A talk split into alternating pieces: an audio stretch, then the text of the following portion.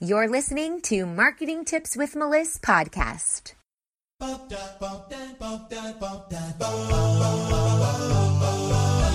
Welcome to Marketing Tips with Melissa podcast. And now your host, Melissa Jakubowicz.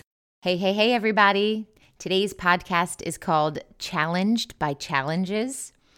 Running free challenges are a great way to build your email list, warm up your audience quickly in just a few days in most cases, and build authority. It's also a great way to showcase your expertise and present your offer. But sometimes challenges can be really challenging.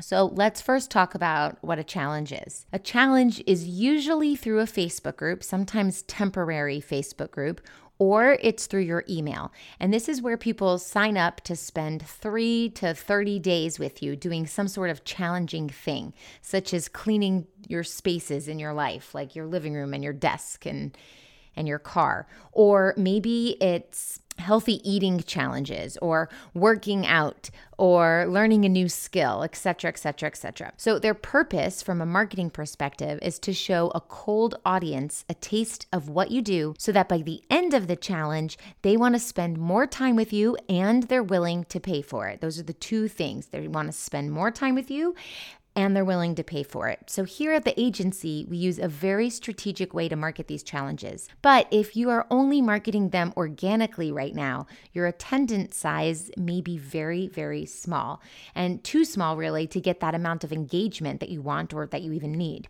So, before running your challenge, the first thing I suggest you determine is how much money you want to make from the program that you'll launch at the end of this challenge. And then I want you to work your way backwards, figuring out how many people that means need to buy. So, what percentage of people are going to purchase your product? Think about that, figure that out, and then work backwards to understand how many people that means you need to have in your challenge. So, if you want 10 people to buy and you know your audience converts at 10%, then you know you need 100 people to participate in your challenge. And I just used easy numbers for math's sake. But if you have only a few people in your challenge, it can be very hard to keep them engaged and it can be really hard for you to build a community, which is important when you're doing a challenge. So you need to remember that the smaller the group size, the more you'll have to work because it's the engagement and interaction that drive the energy. And that energy carries on to the open cart phase. So I saw that someone had posted somewhere that there weren't a lot of people in her challenge group, and she didn't know if she should keep posting daily or not. It's a good question. So her challenge was on the long side, like 21 days or something like that. And it was taking up a lot of her time. And she was very discouraged because she only had a few participants and nobody was really engaging with her. So the question became what should she do? Should she continue posting for the full 21 days? Or should she stop? Now, the answer might surprise you, but before we go through the answer and the reasons, I want you to understand that if you have a clear marketing strategy and a budget going into your challenge, then you will have a much better opportunity to reach your goals and convert a cold market into a warm market. Generally, this issue of not having participation happens when the marketing strategy was not clearly mapped out or if the content is not strong. It could also happen if you picked a time of the year that does not resonate with your audience. For example, if you're doing New Year, New You, and you're doing it in April, that doesn't really fit or maybe it doesn't resonate with your brand. So if you have a Christmas ornament business, for example, and you're doing like a 15 day Christmas ornament challenge, it might not make sense to do it in June. It really depends on your brand and your audience. Or if you filled the challenge organically, which means you spent time finding people one on one to join, what, just engaging with them and personal messaging them. And since your time is limited, so you can't reach that many people, right? There are only 24 hours in the day. So your attendance and your participation are also going to be limited. So the answer of should she continue to post or not is yes. And here's why. And I've given you a few different categories of reasons there's mindset reasons, engagement reasons, repurposing reasons, and marketing reasons. So let's go through them now. So, mindset, okay? I want you to think of you posting for your challenge as a learning experience. I want you to think about you getting stronger, or you are building your brand, or you are being disciplined. How many times have you quit things in your business that you really meant to carry on with? Think about that. I'll give you a second. How many times have you quit things in your business? Now, think about that breaking point where you were ready to throw in that towel. It's at that moment that you're being tested to see if this time you're going to quit again or you're going to finish it through. So think about that when you hit that breaking point again this time. Are you going to do what you did last time or are you going to make a change now? Also, if you believe in your message, then that means you have a passion for sharing it. So continue to post to continue to share that message that somebody else may need to hear. And also, following through builds trust, that builds a relationship. So, I want you to think about right before you post or right before you throw your computer across the wall, across the room, I want you to say, following through builds trust. I am building trust. All right, let's talk about engagement. So, first of all, you never know who's watching. This is so, so true in all my years of online marketing. There are people who come up to me in real life in my community here in Atlanta, Georgia, telling me that they love my posts and they never comment on them. So the people that come up to me and tell me that they love my posts, I'm usually shocked. I'm like, "Wow, you you read my posts? I had no idea because you've never commented on them before." So I also have people that come up to me ready to buy after silently following me for years, like years, 2, 3 years. So people do pay attention even if they don't show it sometimes. I want you to remember that.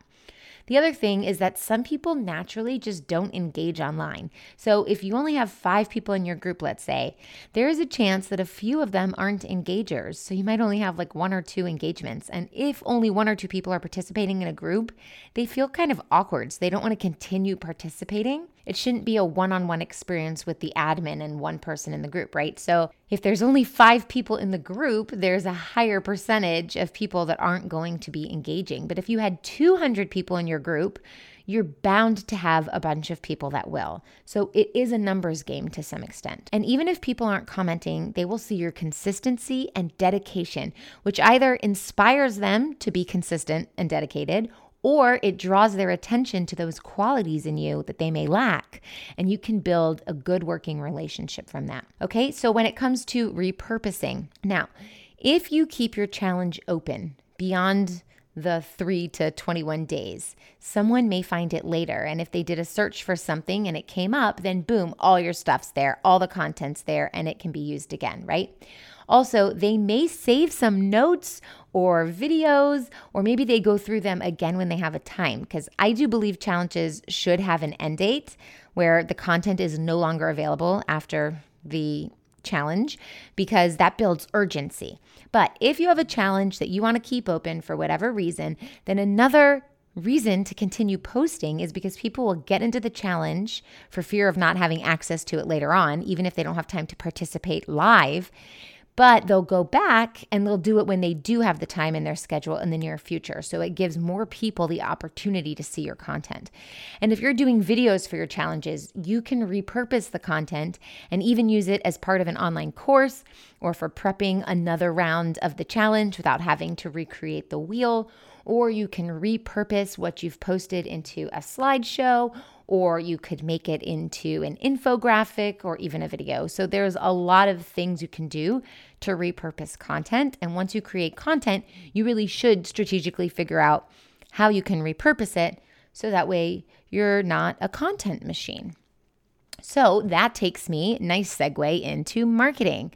So I want you to think about your audience. If your industry is fitness, for example, and you're teaching them how to be consistent to get results, you, number one, have to model that behavior for them. And number two, that's exactly what they're struggling with. So it's expected that they behave that way in your group. But if you are in if you're doing business to business, if you're in the business to business space, and your audience may be too busy because they're very busy running their businesses, then they're going to be too busy to do a long challenge. And so it would make sense that they wouldn't last longer than three to five days before they expected to start seeing some results.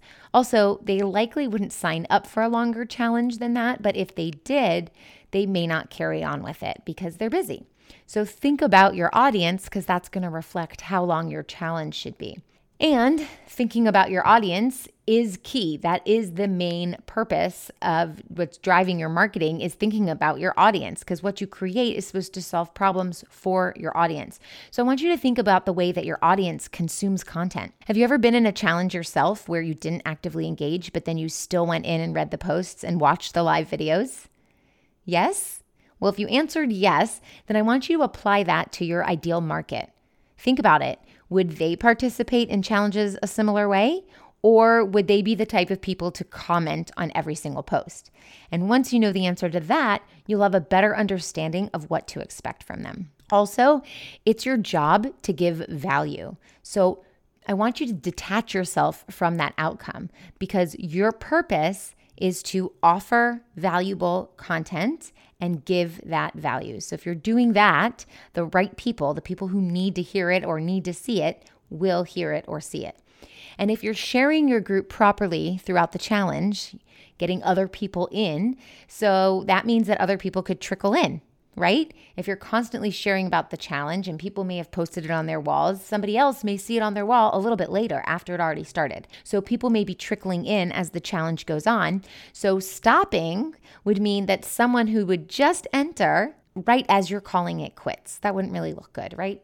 And that wouldn't really feel good energetically. So let's talk about what you should do. Well, to get more engagement, you have to give more engagement. That is the way it works in online business. That's the way it works with gratitude. That's the way the universe works. You give more to get more. You get more to give more. So they go together. You have to be able to give before you can receive. So you want to receive engagement, then you need to give engagement. Okay. It's that energy there. It's an exchange of energy. I throw it out there and it comes back to me.